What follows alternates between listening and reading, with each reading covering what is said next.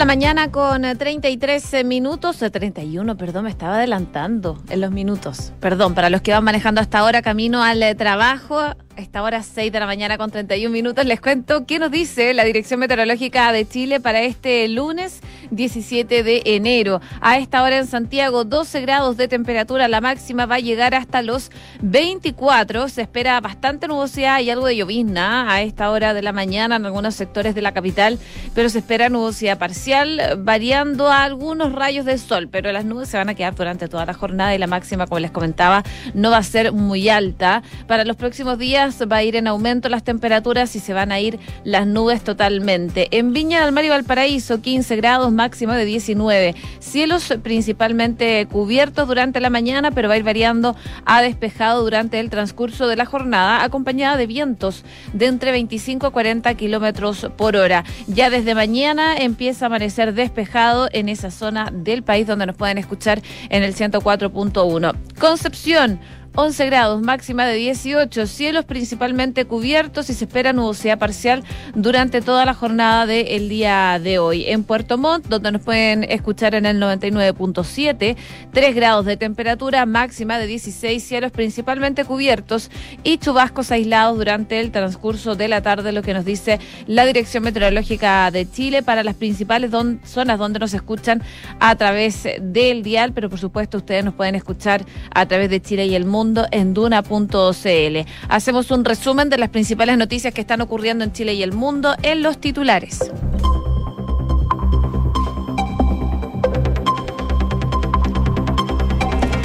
Los casos de COVID-19 registraron un aumento semanal de 144%, la mayor alza desde el inicio de la pandemia.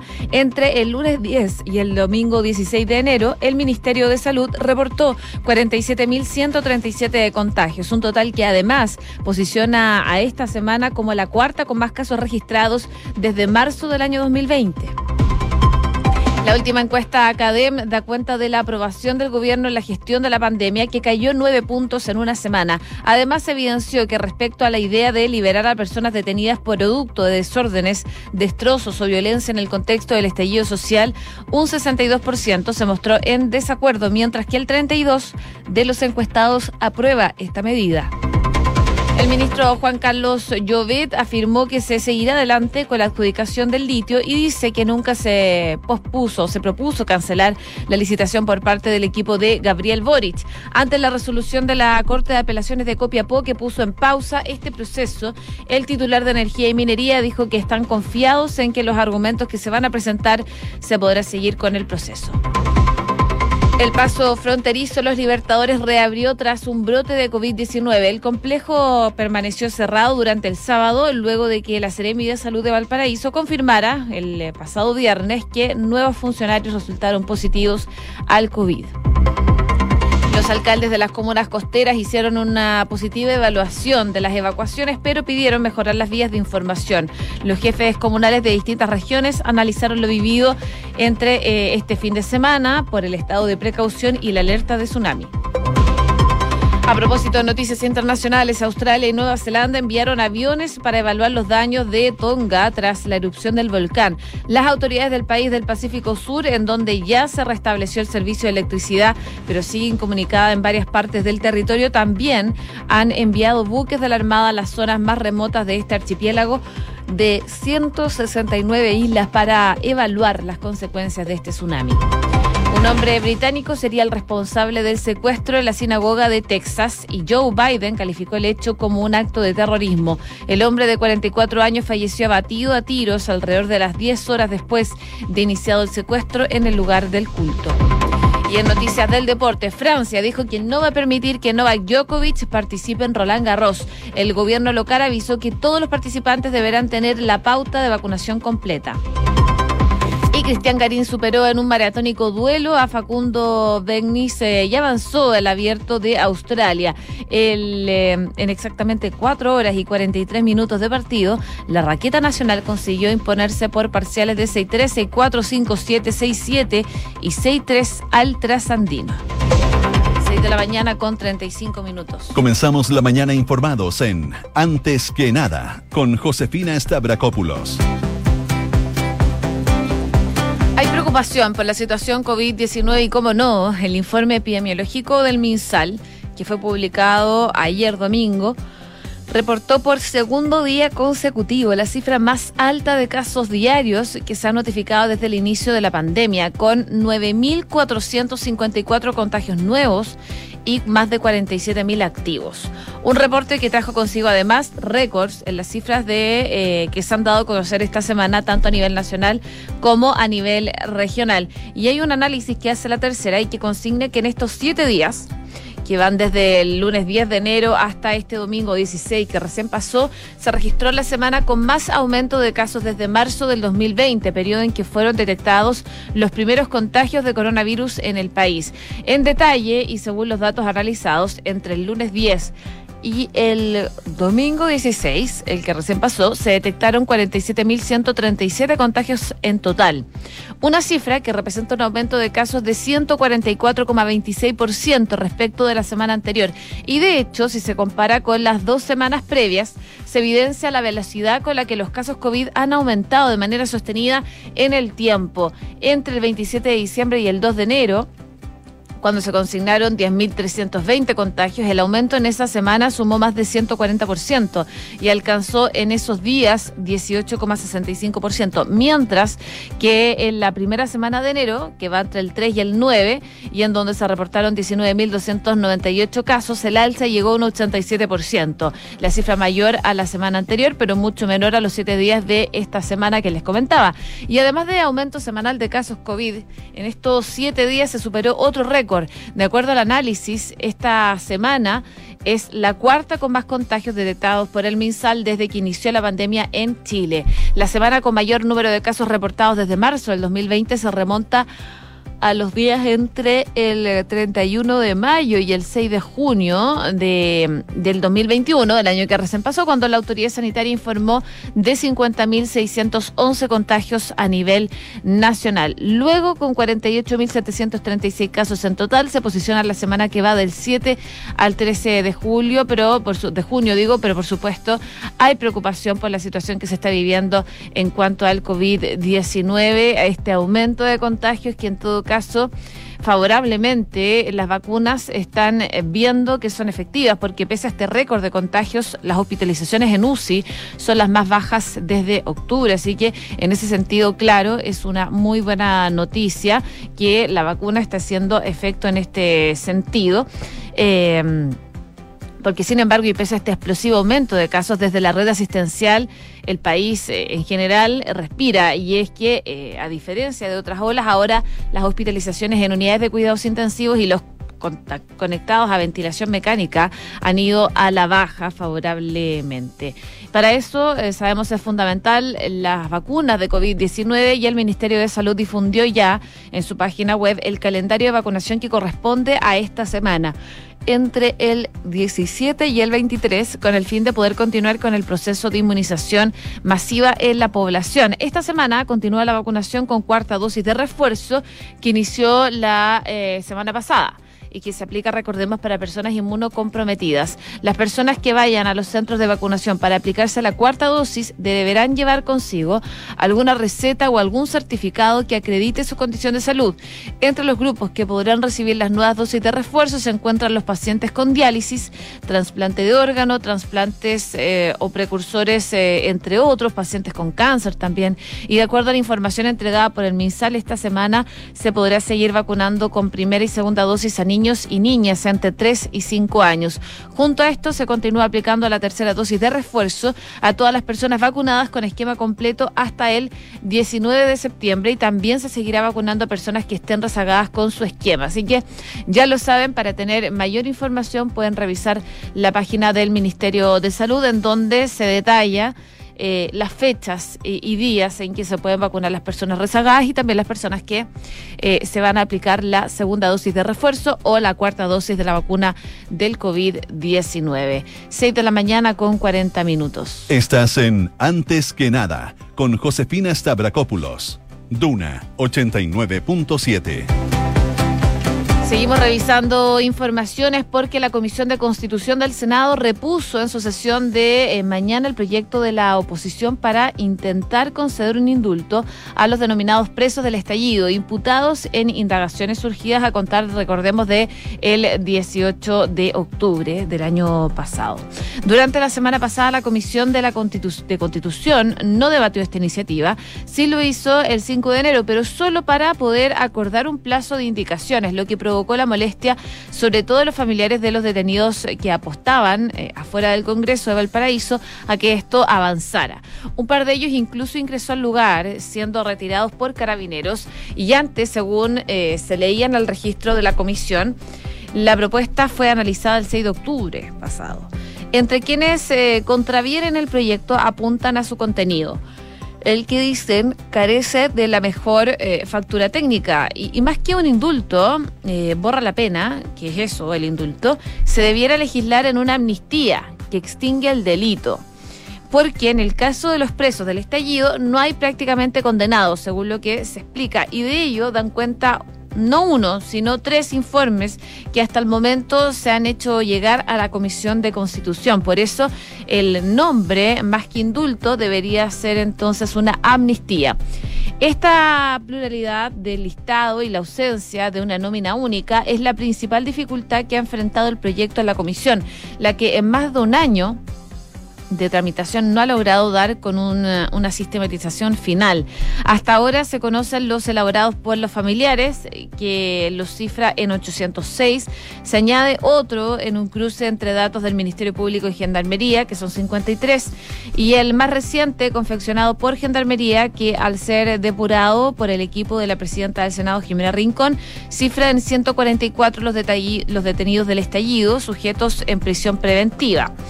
La complejidad, en todo caso, de lograr un listado único estaría dada porque no existe tipificación de delitos en el contexto del estallido, por lo que... Eh, a sumar la factura técnica se suma la dificultad para poder establecer un listado único, porque la gran mayoría de las causas de los llamados presos de la revuelta están catalogados como delitos comunes en la Fiscalía, razón por la cual ha sido imposible que la Fiscalía... Eh, pueda entregar finalmente un listado de quiénes son, es lo que explicaba el presidente de la Comisión de Constitución, el senador Pedro Araya. Ahora, la puesta en debate nuevamente del proyecto de indulto se da después de eh, del publicado emplazamiento del presidente electo, Gabriel Boric, en orden de apurar su aprobación para enero, antes de que eh, finalice la actual legislatura. Recordemos que en febrero hay receso legislativo. Y hay dos artículos de la iniciativa que requieren del quórum de cuatro séptimos de 25 votos para su aprobación, los que actualmente no reúnen la oposición porque ellos tienen 24 senadores en el caso, en todo caso, de que todos respalden el proyecto. Y si se rechaza, la propuesta se archiva por un año. Y si se vota después del 11 de marzo, en esa fecha la exigencia cambia y se van a necesitar 29 votos. Una opción que ha trascendido en las reuniones eh, por este tema del indulto de senadores con el equipo de Boric es la presentación de un proyecto alternativo, lo que está siendo, por supuesto, analizado por las partes. Mientras esas conversaciones se dan, hoy se inicia la cuenta regresiva para el anuncio del mandatario electo respecto de la nominación de su gabinete. Y en la penúltima semana eh, se informaría, eh, según lo que se escuchó, al diputado, por lo que la expectativa está puesta en que quienes serán los elegidos para dar con esa conformación de equipos. Boric se mantuvo ayer trabajando en la llamada moneda chica de calle Condel en Providencia, así que hoy día podríamos también tener novedades al respecto o por lo menos durante esta semana en cuanto a eh, las personas que van a asumir en su gobierno. 6 de la mañana con 44 minutos. Estás escuchando Antes que nada con Josefina Stavrakopoulos en Duna. En otras informaciones eh, también hubo mucha preocupación durante el fin de semana por esta alerta de tsunami, que en todo caso ya el CHOA descartó, eh, levantó todas las alertas, ya no hay riesgo de tsunami para el borde costero de Chile, pero bueno, sí eh, se está haciendo una evaluación positiva, aunque con algunos temas al debe. Diversas fueron las aprehensiones de los alcaldes de algunas de las regiones que tuvieron que permanecer en estado de precaución e incluso con alerta de tsunami durante la jornada de ayer ante el manejo de la emergencia que se presentó en las costas del país.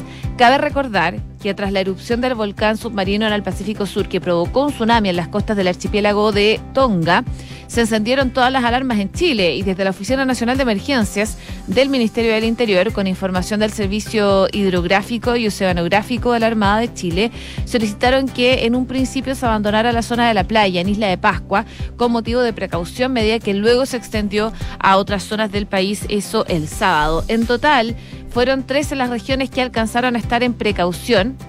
Eh, más el archipiélago de Juan Fernández, Isla San Félix, Isla de Pascua y la Antártica. Esta, en la mañana de ayer, solo cinco permanecían en ese estado, que era Arica y Parinacota, Atacama, Coquimbo, Ñuble y Biobío, y ya eh, todas las alarmas se encuentran canceladas. Víctor Hugo Figueroa, alcalde de Penco, en la región del Biobío, dijo que en general estaban haciendo una evaluación positiva. La gente tiene una cultura preventiva importante, sobre todo en Penco, que es una ciudad que ha sido eh, históricamente afectada por tsunamis. De acuerdo con Figueroa, los protocolos establecidos por el CHOA y la son los correctos porque, por ejemplo, en el caso de Penco, las olas llegaron hasta los muros de la costanera. Por lo tanto, cualquier persona que hubiese estado en la playa, lo más probable es que habría sido afectada por el tren de olas. En cuanto a la conducta de las personas, el jefe comunal de Penco dijo que en su zona el 99,9% de la población actuó con calma. La gente se lo tomó de manera bastante responsable. Y respecto al único punto en que se puede mejorar, precisó, son los mecanismos de información a las autoridades comunales. Y ahí cree que eh, se puede mejorar en el sentido de que a ellos eh, no les llegaba información y tenían que entrar a buscar por los canales del CHOA y la UNEMI, pero no había un sistema que les entregara información de primera fuente. Por su parte, por su parte digo, el alcalde de Huasco, eh, Genaro Briceño, de la región de Atacama, afirma que esta semana tendrá una reunión de trabajo para hacer el análisis de qué cosas se dieron bien y cuáles quedaron al debe. Así también el alcalde de La Serena puntualizaba que en primer lugar lo que como municipio siempre ante estas emergencias esperan es la instrucción de organismos competentes. No actuamos ni tomamos decisiones por cuenta propia, decía el alcalde de La Serena. Y expresó que en esta emergencia debían considerar que fue un evento que no habían tenido antes, no hubo un terremoto previo que les permitiera, eh, les permitiera tener cierto grado de certeza de cómo se comportaría la naturaleza. Y ante ese grado de incertidumbre, las alertas que emitió el CHOA y que comunicó la ONEMI le parecían bastante bien. Así que es la reducción que han tenido algunos alcaldes que se vieron afectados, por supuesto, por este mm, esta alerta de tsunami que se desplegó producto de una erupción de un volcán en el Pacífico Sur, en el archipiélago de Tonga, donde ahí sí que se generó un tsunami en las costas, pero por supuesto encendió las alarmas en otras partes del mundo, incluida Chile. 6 con 48. Escuchas antes que nada con Josefina Stavrakopoulos. Duna. Y ayer finalmente pudo reabrir el paso fronterizo los, los Libertadores luego de permanecer cerrado por un brote de COVID. La Seremi de Salud de Valparaíso detectó el viernes nueve contagios en funcionarios de este complejo que según la Seremi eh, se trató de un brote de origen en los trabajadores sin nexos con el exterior. Es por lo anterior que se determinó el cierre del paso durante el sábado sobre todo para los autos particulares y buses, y solo estuvo habilitado para eh, vehículos de carga. Sin embargo, tras un día suspendido el paso, el eh, domingo, ayer abrió nuevamente el complejo, por lo que estuvo en funcionamiento entre las 8 de la mañana y las 2 de la tarde, tanto para vehículos de carga como para personas que retomaban eh, sus viajes a sus respectivos países de origen. Así, la reapertura del paso fronterizo también se extiende para este lunes con las mismas determinaciones de horario de jornada. Así que hoy día el complejo Los Libertadores va a estar habilitado para vehículos de carga en horario normal y personas que retornan a sus países de origen entre las 8 de la mañana y las 2 de la tarde. 6 con 49. Estás escuchando Antes que nada con Josefina Stavrakopoulos en Duna Seguimos revisando informaciones del ámbito internacional. Por supuesto, hay preocupación en Estados Unidos por un secuestro que se generó en Texas. Un hombre tomó rehenes en una sinagoga en Texas y ya fue identificado como británico y dos jóvenes fueron arrestados en Reino Unido por una presunta vinculación también con este incidente en Estados Unidos, que ya eh, el gobierno de Estados Unidos está calificando como un acto terrorista. El secuestrador murió el sábado. Eh, en un asedio de 10 horas en una sinagoga de la pequeña ciudad de Colibale eh, y fue identificado por el FBI como Malik Faisal, de 44 años. La policía antiterrorista británica anunció ya ayer el arresto de dos sujetos que fueron interrogados en relación a este incidente. Son dos adolescentes que fueron detenidos en Manchester Sur. Eh, ellos permanecen en custodia, según lo que dice la policía de Manchester. La oficina del FBI en Dallas había dicho más temprano que no habían indicios de que alguien más estuviera involucrado en este ataque eh, de la sinagoga de la congregación Bet Israel y tampoco dieron más detalles sobre Akram ni sus motivos. Los cuatro rehenes, entre ellos un representado rabino local, eh, fueron liberados ilesos el sábado por la noche, lo que produjo un alivio, por supuesto, en Estados Unidos, donde la comunidad judía y el presidente Biden renovaron el llamado a la lucha contra el antisemitismo. Biden aseguró que el incidente fue un acto de terrorismo eh, relacionado con alguien que fue detenido hace 15 años y ha estado en la cárcel durante 10, aparentemente eh, confirmando versiones de prensa según las cuales el secuestrador exigía la liberación de la científica pakistaní Afaya Sadiki, condenada por terrorismo a 86 años de prisión. Biden prometió además oponerse al antisemitismo y al aumento del, del extremismo en ese país en declaraciones a periodistas durante un acto en Filadelfia. La ministra de Exteriores de Reino Unido Liz Truss también calificó el episodio como un acto de terrorismo. Eh, ella decía que un hombre se identificó ya como el hermano de Akram y dijo que en Facebook que el sospechoso tenía problemas mentales. Bueno, parte de lo que se vivió entonces en un momento dado el enfrentamiento involucró eh, a 200 agentes locales, estatales y federales que se encontraron alrededor de la congregación de Bet Israel eh, en esa zona de Texas.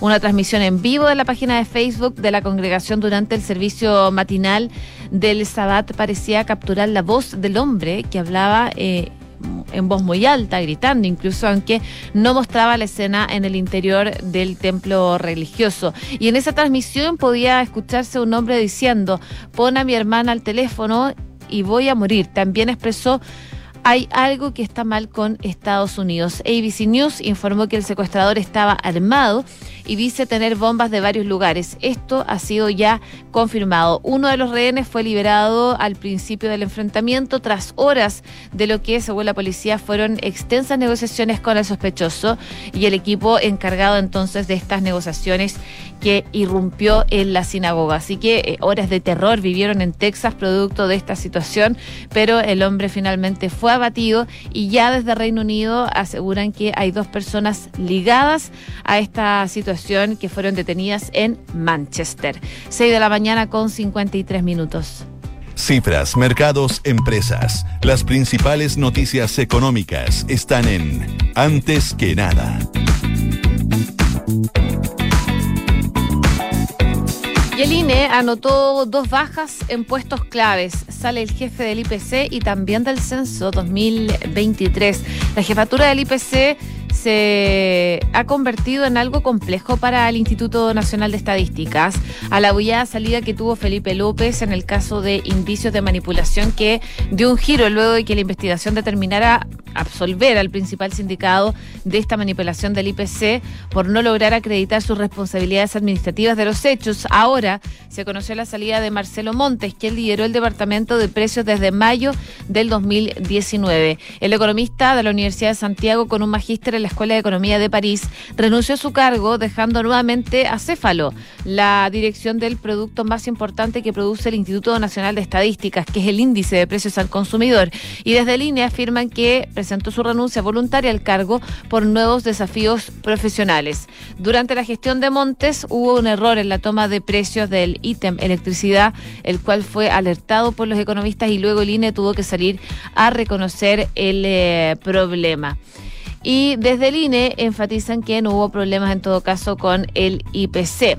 Pero claro, eh, anota no solo esa baja, también, eh, también anotan la baja del censo 2023. Desde el INE sostienen que para el caso del IPC asumen calidad de subrogante Rodrigo Glade, eh, mientras que para el caso del censo se está cerrando la selección del cargo, pero que no afectaría el proceso en curso, según lo que explican desde el Instituto Nacional de Estadísticas. Y también las noticias económicas están marcadas por las ofertas laborales durante el 2021. El mercado laboral sigue recuperándose en todo caso y lo hizo también en diciembre, consolidando la mejora del 2021 en relación a los primeros meses de ese ejercicio y frente al año previo, tras el levantamiento de las restricciones sanitarias y la reactivación económica, que ha generado una mayor demanda por eh, mano de obra. Sin embargo, el ritmo de mejora ya no es tan elevado como en los meses previos y así lo muestra también el índice de avisos laborales de Internet